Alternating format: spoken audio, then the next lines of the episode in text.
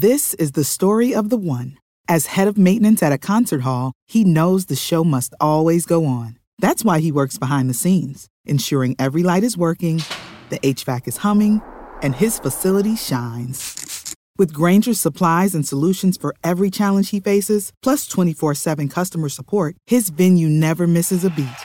Call quickgranger.com or just stop by. Granger, for the ones who get it done.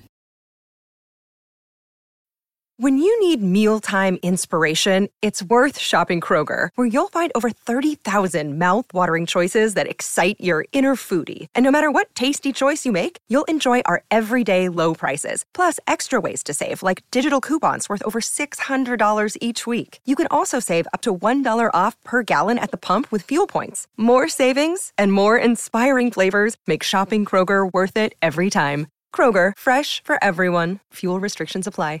This week on the Truce podcast, I talk with Kaitlyn Schiess, author of The Liturgy of Politics. We discuss Christian political involvement and some of the false gospels incorporated in evangelicalism. Listen to Truce anywhere you get podcasts or at trucepodcast.com. This is Troy and Joel, and you're listening to Revive Thoughts. She wept, head bowed before the crowd. But Jesus stopped to lift up her sin load. He said, Woman, I die for your sin. Jesus came to die for sinners, for you and me.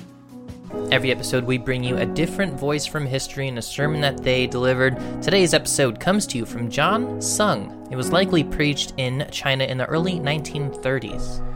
Troy, there's been a lot of stuff happening in the Revive Studio world, hasn't there? Yes, we have a lot of exciting projects that had been in the works for a while and are currently coming out right now. Uh, the biggest news show is Revived Radio, and we did have some people ask us, "Oh, does this replace Revive Thoughts, or where do I find Revive Thought Radio? I don't see it coming up in the thoughts.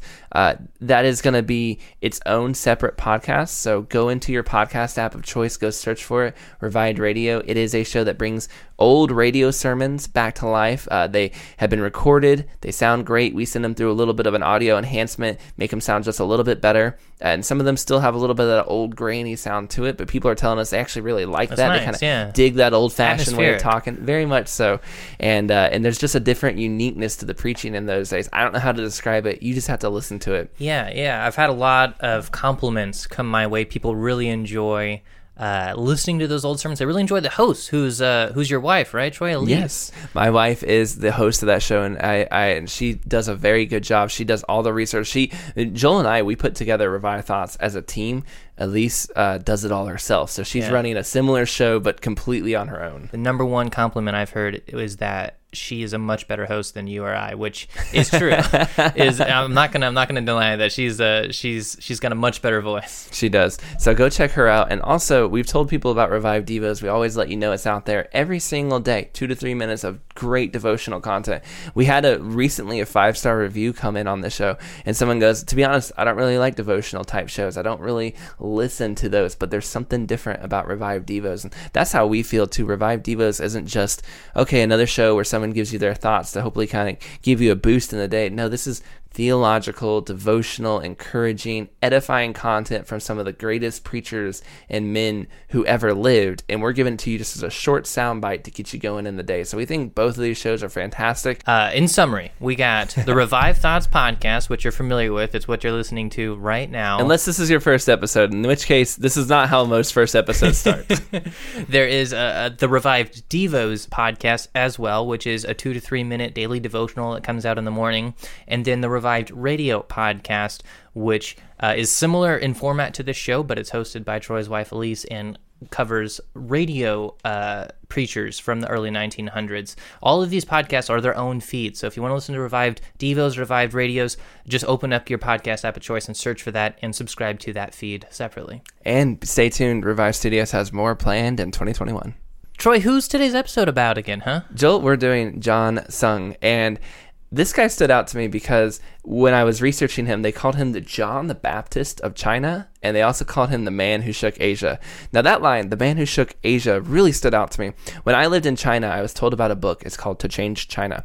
This book told the stories of people who moved to China with the goal of changing it diplomats, missionaries, all different kinds of people, but very few of them succeeded. Now, this book suggested uh, missionaries failed, but I would say if you go and listen to our episodes on Hudson Taylor, Walter Lowrie, that you would find that's probably mistaken. Actually, the missionaries did pretty well. But the point is that changing China is no easy task. A very old country, people have been living that way for a very long time. It was a cautionary tale against people who thought they could come in and replace the old system with a new one, that it wasn't going to happen. In fact, that generally speaking, China changed them more than they changed China. And this was true of most people, except for John Sung, this guy who was himself is born in China as a raised Chinese person, but he is the man who changed China. So again, that name just stuck out. I've got to learn more about him. Yes, Troy John Sung. He is a name you're probably not familiar with. I know I wasn't familiar with him. He's like kind of a lesser known name. He can be controversial. Uh, uh, we'll get into his backstory a little bit here, but he was born in 1901, and his dad was a Methodist minister in the village that he grew up in. And he loved, he imitated his father a lot, so much so that people in the village would call him Little Pastor, which is a, an adorable little nickname. Yeah he was raised and worked through Christian uh, mission schools that were in the area, and he went to middle school and high school that way. It looked like he was definitely going to be a pastor. He decided to finish his education in America with a degree in Bible and theology, but when he got to America in 1920, something changed. Now, going to America itself was controversial. After the Treaty of Versailles in 1919, which brought about, which happened at the end of World War One, China was very frustrated with the West. They felt like they had gotten the rough end of that uh, deal and were not acknowledged for their part in World War One. And there was also a famous fight between Japan and China over who got to have Shandong, which was called the Shandong Dispute. And the reason Shandong was important to China, birthplace of Confucius.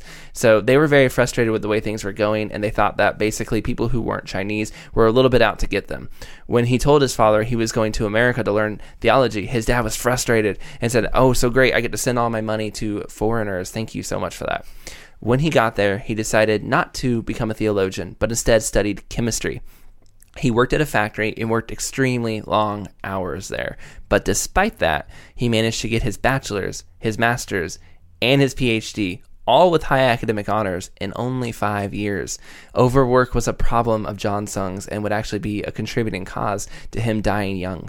He then decided to go to seminary to honor his commitment to theology, but during an evangelistic meeting that was being held around that time, he came to Christ. That's when he identifies his, his true coming uh, to know Jesus Christ as a Savior. And after that, he began fervently preaching the gospel to all of those around him, including his professors in school, and kind of disrupting the, the way that classes were happening because of his passion to uh, preach Christ to everyone around him. And this is where it kind of gets, uh, his story gets a bit murky. It gets a little bit controversial because looking back on this, we don't know really who's right or who's wrong, but the version that comes from him, he states that he was preaching the gospel with such a passion and zeal that it got him thrown into an insane asylum. While he was there in the insane asylum, he read through the Bible several times, and eventually a pastor helped spring him out and got him back to China. The seminary that he was at, in this case Union Theological Seminary, their side of the story says that the seminary was more liberal than Sung, in that Sung had a psychotic break and that he was incoherent and he had journals with strange drawings that they used to prove and use as evidence to commit him to the insane asylum. After he got out of the asylum, they refused to let him back in, claiming that they had already spent a ton of money paying for him to stay at that asylum. And it's really difficult to know who's right on that because it wouldn't be the first time preachers on our show had kind of a psychological breakdown at some point. Uh, Hudson Taylor had a nervous breakdown at the end of his life. Oswald Chambers had a bit of a psychological breakdown before he went to Egypt. A.B. Simpson, very famously, had multiple psychological breakdowns throughout his life. Uh, Jonathan Swift broke down so much at the end of his life that he didn't say a word for an entire year. So it, it would not be something that would even disqualify yeah. him. We think that that does happen to people sometimes. I feel like it's almost even I mean, you have when you combine very passionate people with very hard workers. Yeah, like the human especially body, especially very intelligent, because all these men are. Yeah, yeah. The hum- human body can only keep up so much yeah. with that. So he gets back to China. He starts as a teacher, kind of a quiet teacher, but being a teacher didn't really go for well, too well for him. Uh, there was partially because he just didn't feel clearly fulfilled in it, uh, but the other side of it was he didn't want to make his students bow to the nationalist leaders um, that they were telling him to bow to. And this is note nationalist leaders. There are communists working their way through China at the time as well, but in this case, this is not that group. Uh, slowly, he rises to become an evangelist, um, and he's formed with this group. This group gets pretty big. They end up meeting with 400,000 people in just a few years years. Uh, but that group kicks him out. They said they thought he was funneling money for his own projects, and he said he thought that they didn't like the fact that he got more attention than they did. So he decides to start doing this on his own, where he'll go from city to town by himself preaching the gospel. And he does it on his own. And before you know it, he's doing these huge tours, not just through China, but through all of Southeast Asia. And he's bringing absolutely just massive crowds to hear the gospel. Yeah, he was also very serious about Bible reading. He said that he would read 11 chapters of the Bible each day. He would go on to start these large Bible conferences that would last 30 days long, and they were designed to expound on every book of the Bible. And they were huge, they're very time consuming, but they, they were making a pretty big impact and influence on him in that area. He was also very dramatic. I feel like uh, we see this sometimes with these speakers in the late 1800s, early 1900s. There's a bit of showmanship in yes. in the way you present from the stage, right? So he, he would have like people holding up signs on stage that say adultery or lying or envy, you know, big illustration points, right? Mm-hmm. We would just use a PowerPoint in today's day and age, but back then you had to have volunteers involved, right? He would also dress unlike anyone else, come on stage like anyone else. He would wear traditional uh, scholarly robes at the time, but he would also carry around this tattered briefcase that he'd had since he began that he refused to to upgrade to to replace. He also refused to stay at hotels. He would only stay with uh, people that offered to to house him, regardless of how rich or poor they were. You know, if it was just even a shack, he'd just hang out, stay at the shack, but he wouldn't buy a hotel to sleep in. He was a pretty humble guy. He was very much of the mindset of, you know, how how could I live so well when people around him are hurting so much was kind of his thought, his philosophy. He always rode the lowest class you can buy on that train ticket to get around the world, and he would go wherever he was needed. China was at war during several parts of his ministry, and he would preach in the middle of combat zones with enemy planes flying overhead. The train thing might not sound like a big deal, by the way, but as someone who lived in China has been squished into some of those trains, let me tell you, I imagine it was worse back then. That it that was a very he he took a very uncomfortable experience. I promise you.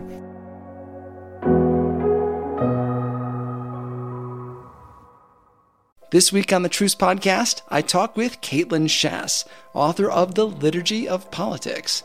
We discuss how evangelicalism has gotten tangled up in nationalism. We end up in positions where we take passages intended for Israel and apply them to America in ways that are not not good uh, exegesis. But also, I think then we end up in a position where we have to defend, we have to baptize the whole, especially early history of our country, because if it was founded on Christian values and God has to be defended and Christian values have to be defended, then we end up in a position where we either have to deny some of the atrocities very early in our country's history, or we have to say that those are Christian values. We have an ability in a unique system in which we have some democratic involvement in the in the running of our country to hold it to account to what God says countries should be. Listen to Truce anywhere you get podcasts or at trucepodcast.com.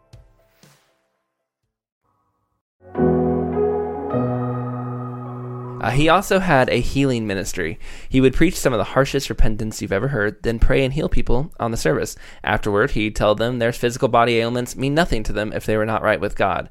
Uh, we will definitely need to do future episodes. There's a lot to analyze with this guy, and honestly, eh, you know, we're telling you the stories of how his ministry got to be. We're not taking a side here on some of this stuff.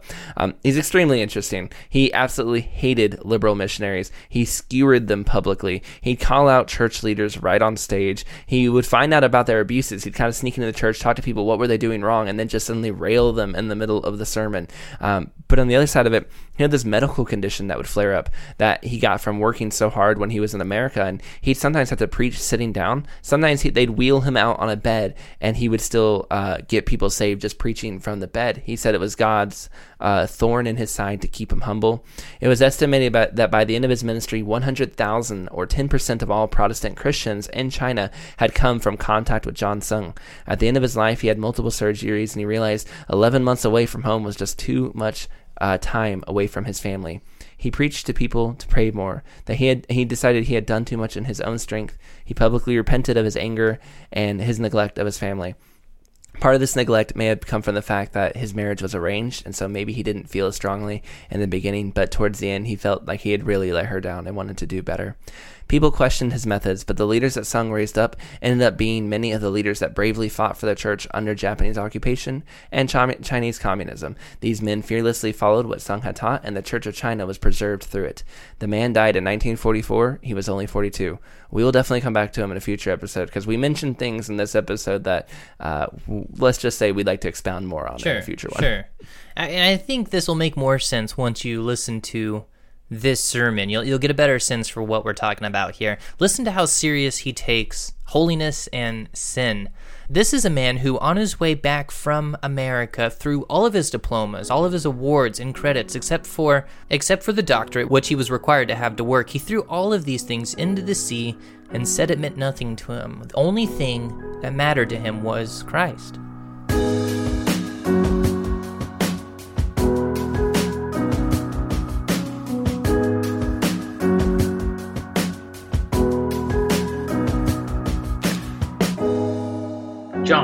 Chapter 8, verse 1. And every man went into his own house. Jesus went to the Mount of Olives. It is stated here that everybody went home. The crowds went home like those who go home after a show.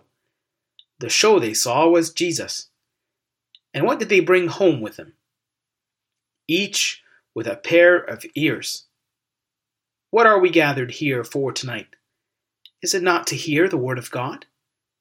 I'm afraid some of you will also return home, each with only a pair of ears. Now Jesus went to the Mount of Olives in order to pray and meditate. What do you do when you go home? To commit sin? Brothers and sisters, if Jesus' word dwells in your heart, your sin will be taken away. Verse 2 and early in the morning he came again into the temple, and all the people came to him, and he sat down and taught them. Jesus returned to the temple at the break of day, and then gathered a multitude to hear him. Jesus didn't worry whether he would get a crowd. Wherever Jesus went, there went the people.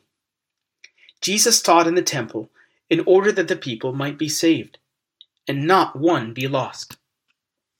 Jesus wants everybody to get a chance to be saved. Beloved brothers and sisters, if Jesus' word, just only one word, should cut into your heart, you will be saved. When I was preaching at Changchao, one fellow told me how long he had heard the word, but not a grain of it ever entered his ear. One early morning, while he was in church, he heard a voice calling him. Suddenly, his spiritual eyes opened, and his whole life was changed. This was due to Jesus' light shining into his heart. This exposed all his sins. This also unburdened all his sins. Beloved brothers and sisters, has Jesus' light shone into your sins? Verse 3 And the scribes and Pharisees brought to him a woman taken in adultery, and when they sat her in the midst, while Jesus was preaching, there came a big crowd, stone in hand, leading a woman bound. This woman had committed adultery. She deserved to be stoned.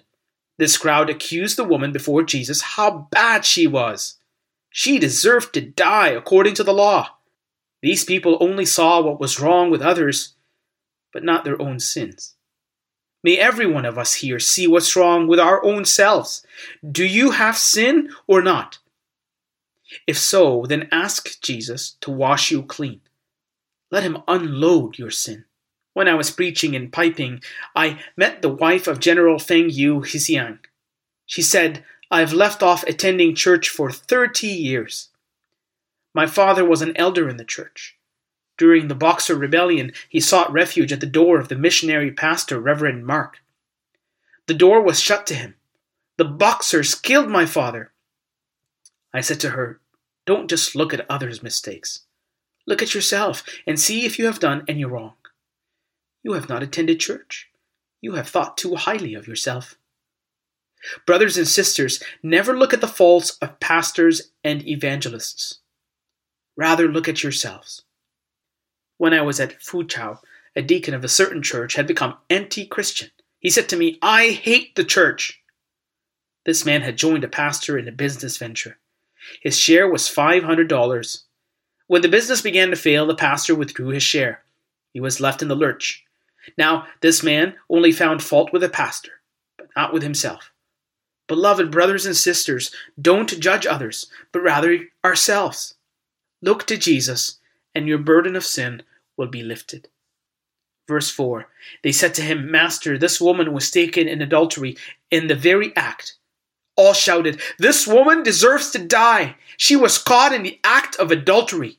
Beloved brothers and sisters, the devil is the chief accuser. When you fall into sin, he will accuse you. But remember, sin can be removed by faith.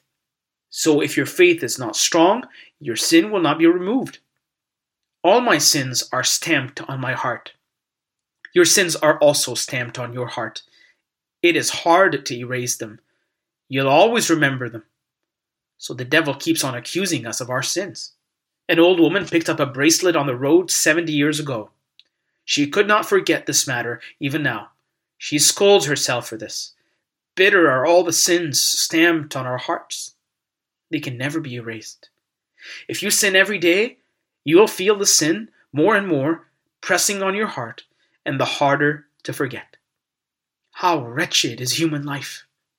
Everyone carries a load of sin. A child of two can sin. He gets upset if you give him only half a donut. A child of five can lie. At eight, he can gamble with his friends. At nine, he can steal for pocket money. At ten, he can hate others. At twelve, he may join a fight. At fourteen, he can read immoral books. Ah, sin increases with age. At fifteen, he rebels against parental teaching. At 18, he can dance and indulge in careless whispers, and he can commit fornication. Sometimes he thinks of suicide. How awful! The older, the greater the sin. Miserable indeed. Young people, when you sin, your heart is not happy. Your mind suffers. Though not shown on the face, these are hidden within tears of a broken heart. Others may not know your sorrows. Jesus does. You thought of ways and means to get rid of your sins, but in vain. At night, you're locked in your room, shedding tears of a broken heart. Young people, don't you feel miserable when you're alone? Verse 5 Now Moses in the law commanded us that such should be stoned. But what do you say? Beloved brothers and sisters, Jesus loves sinners. He wants to save sinners. He gave his life to save sinners. Men say your sin is beyond salvation. That is the devil's accusation. How did Jesus treat this woman? The woman needed pity. She wept, head bowed before the crowd. But Jesus stopped to lift up her sin load. He said, Woman, I die for your sin. Jesus came to die for sinners, for you and me. This is the only way for a sinner to find freedom. There is no other way verse 6 and 7. This they said, tempting him, that they might have to accuse him. But Jesus stooped down and with his finger wrote on the ground. They did not know what sort of person Jesus was. All put the question to Jesus, but Jesus perceived it in his heart. He said to them, He that is without sin among you, let him cast a stone at her. Brothers and sisters, who is without sin. Here is the womanizer and the gambler. There is the covetous and a robber. Who is without sin? They could not answer the simple word from Jesus. Pitiful. All are sinners. Verse 8 And again he stooped down and wrote on the ground. After saying this, Jesus stooped down and wrote. Jesus died for every one of our sins. Jesus, the sinless, has lovingly sacrificed himself for sinners. He lifts up every load of sin. Sinners, we deserve to die. Who is without sin?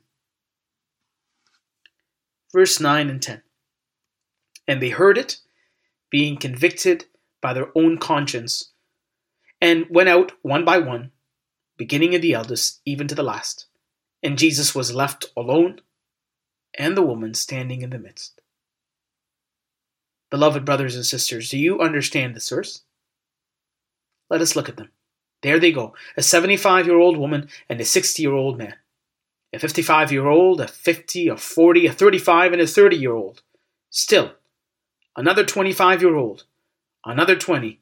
There he goes, one by one. Where did they go? Oh, pitiful. There they went, each carrying a load of sin to hell. All sinned, all went to hell. None of them knew Jesus.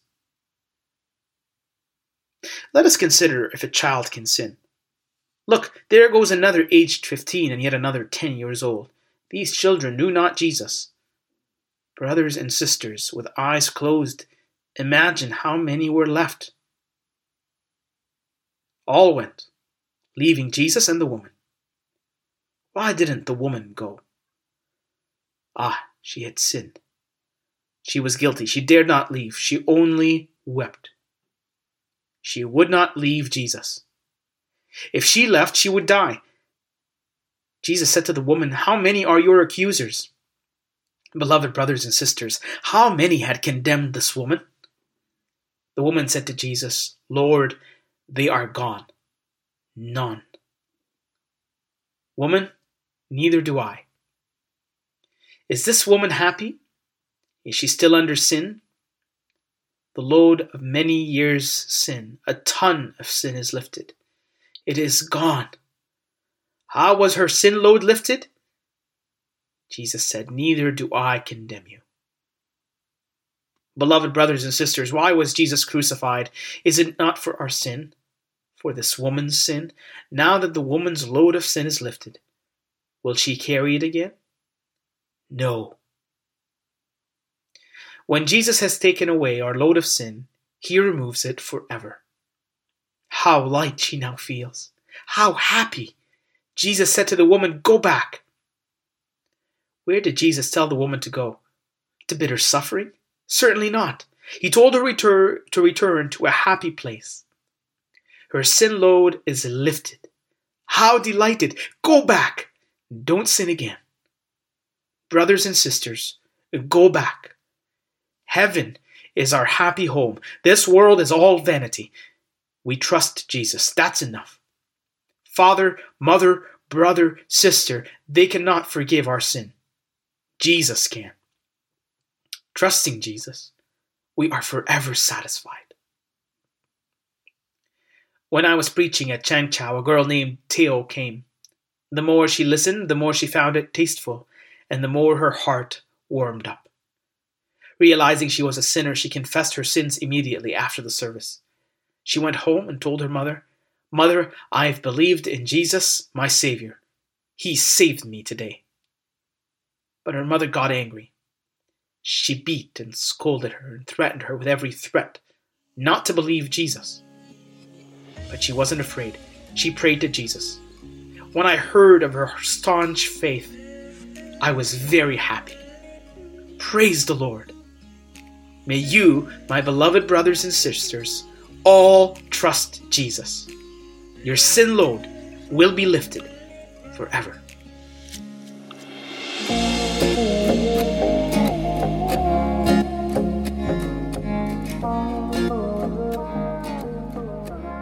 There was a part in the sermon, the part that probably gripped me the most was he talked about how he basically had borrowed uh, just a few bucks uh, to do something with. It was it was not even work that was bad. You know, it wasn't fraud or anything. He just he needed a few bucks for something, and he just felt convicted, as if man, that was the worst thing I could possibly do. I can't believe I just did that. What was I thinking? That money should have been with God. And he just really feels repentance. And I know some people could listen to that and go, he sounds kind of like a legalist. You know, he's taking this, too. but if he's not a legalist and if he is the real deal and he genuinely felt that kind of conviction over a few bucks and he recognized his lack and how holy God was in comparison, wow. I I hope that my littlest sins will bother me as much as they bother John Sung on some level because I think I would take God more seriously and I think I would live with a lot more desire for holiness in my life if I was deeply as convicted by my sin as John Sung was by his.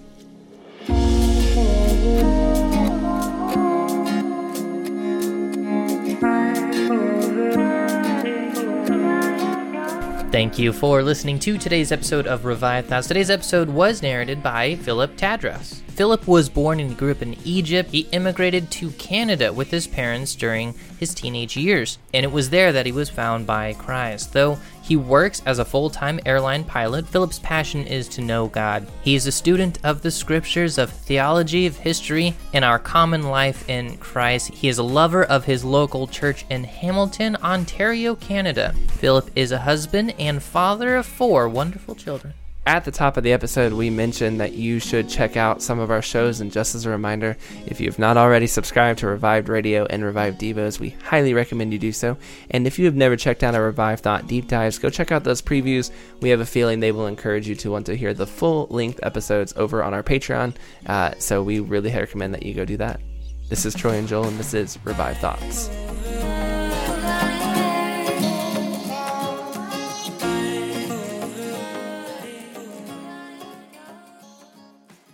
This week on the Truce podcast, I talk with Kaitlyn Schiess, author of The Liturgy of Politics.